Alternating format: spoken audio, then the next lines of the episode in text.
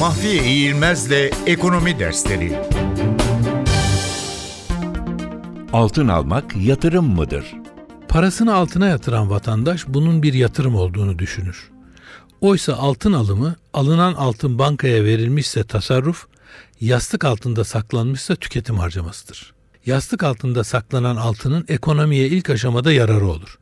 Vatandaş altını kuyumcudan satın alır, kuyumcu kazandığı parayı harcar ve o para tüketim harcaması olarak ekonomiye girmiş olur.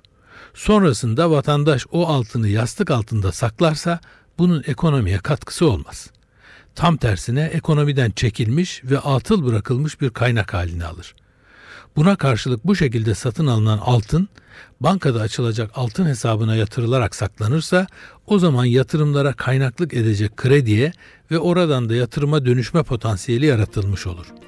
Buna karşılık altının büyük ağırlıkla ithal edilen bir madde olduğu da dikkatten kaçırılmamalıdır.